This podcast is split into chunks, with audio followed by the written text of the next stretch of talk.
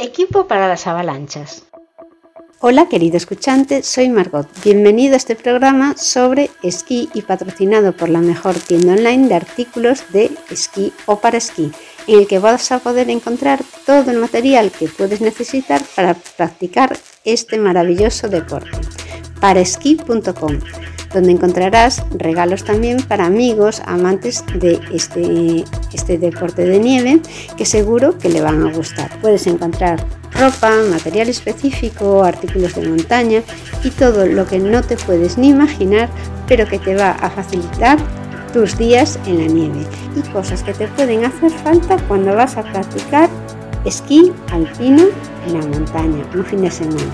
Visita paraesquí.com porque es una tienda que te ofrece como ventaja comparativa frente a toda la oferta que vas a encontrar en internet que encontrarás exclusivamente material que ha sido específicamente seleccionado para esta disciplina de esquí y por alguien que le gusta mucho el esquí.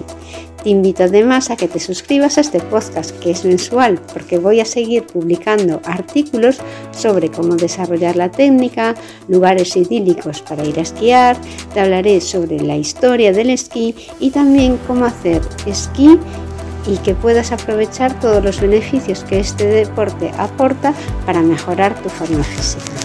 Ahora ya pasamos al capítulo de hoy. ¿Qué hacer en caso de una luz de nieve? Si te encuentras en un área de riesgo de luz de nieve, es importante seguir las instrucciones de las autoridades locales y estar preparado para evacuar si es necesario. Si no estás en una zona de riesgo, pero te encuentras en una zona donde está nevando, es importante evitar las áreas donde se sabe que hay aludes recientes o previstos y evitar caminar o esquiar en terreno inclinado. También es recomendable tener un equipo de seguridad en caso de emergencia, como una pala, un arpón y una sonda de nieve. ¿Qué hacer en caso de avalancha? En caso de avalancha es importante seguir las siguientes recomendaciones para aumentar tus posibilidades de supervivencia. Evita las áreas de riesgo, aprende los signos de peligro de avalancha y evita los terrenos inclinados y las zonas donde se han producido avalanchas recientes. 2. Utiliza equipo de seguridad. Lleva un equipo de seguridad que sería el arpón, la sonda de nieve, una pala y además has de saber cómo usarlos. 3. Viaja en grupo. No viajes solo en terrenos de nieve, ya que viajar en grupo aumenta tus posibilidades de ser rescatado en caso de una avalancha. 4. Aprende a reconocer los signos de una avalancha. Aprende a reconocer los signos de una avalancha inminente como un ruido de trueno, una nube de nieve, un cambio repentino de clima, un aumento en la velocidad del viento o un cambio en el color de la nieve. 5. Actúa rápidamente. Si te encuentras en una avalancha, trata de mantenerte a flote y trata de llegar a la superficie lo más rápido posible. Utiliza tu equipo de seguridad para intentar salir de la avalancha. 6. Llamar a emergencias. Si tú o alguien de tu grupo resulta atrapado en una avalancha, llama a emergencias inmediatamente para solicitar ayuda. Equipos útiles en caso de avalanchas. Hay varios artículos y equipos que pueden ser útiles para prevenir y sobrevenir a una avalancha. Algunos de ellos son 1. ARBA. Aparato de búsqueda y rescate en avalanchas. Es un dispositivo de búsqueda que se utiliza para localizar a las personas atrapadas en una avalancha. 2. Sistema RECO.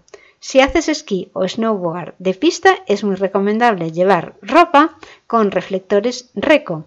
Se deberían llevar dos como mínimo, uno en cada lado del cuerpo.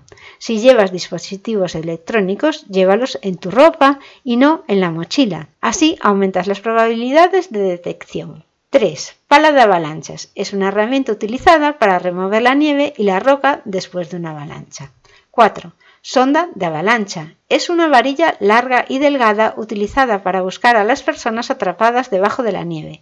5. Airbag. Es un dispositivo inflable que se coloca en la mochila y se activa manualmente para ayudar a mantener la cabeza y el torso de la persona por encima de la nieve durante una avalancha.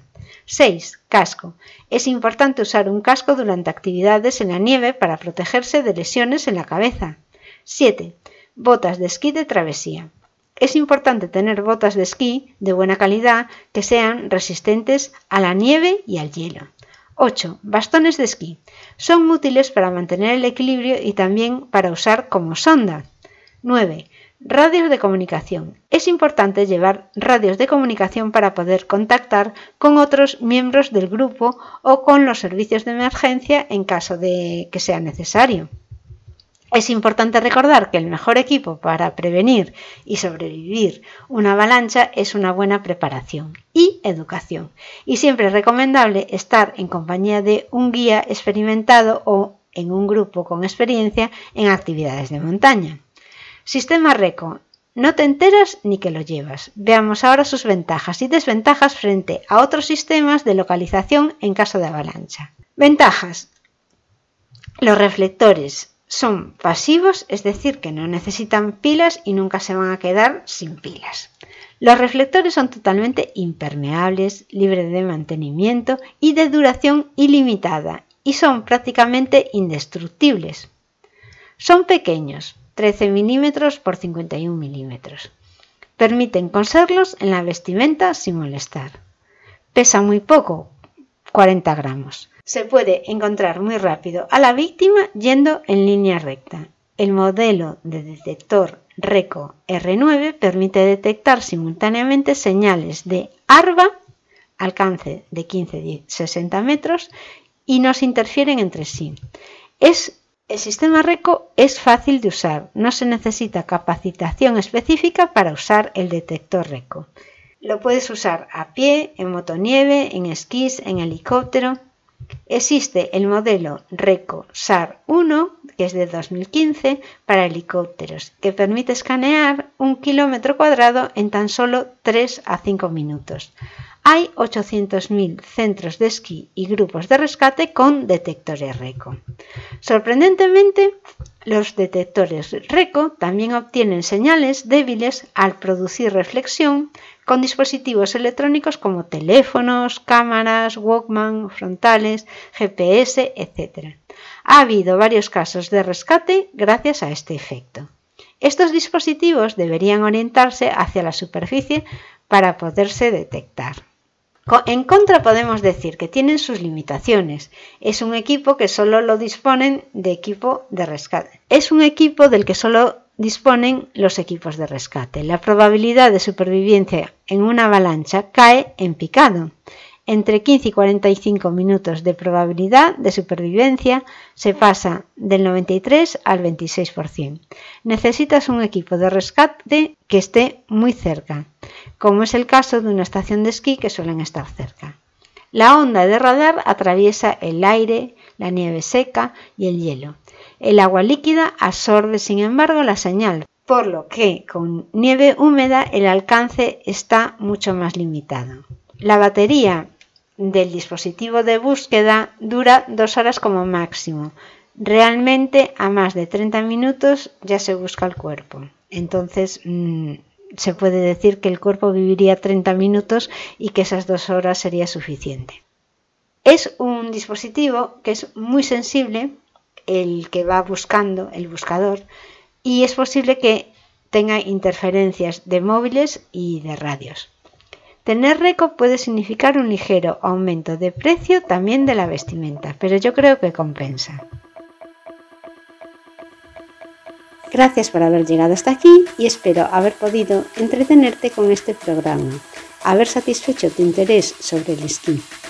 Te invito de nuevo a visitar nuestra tienda online para esquí.com para que puedas encontrar el material que necesitas específico de esquí para la nieve.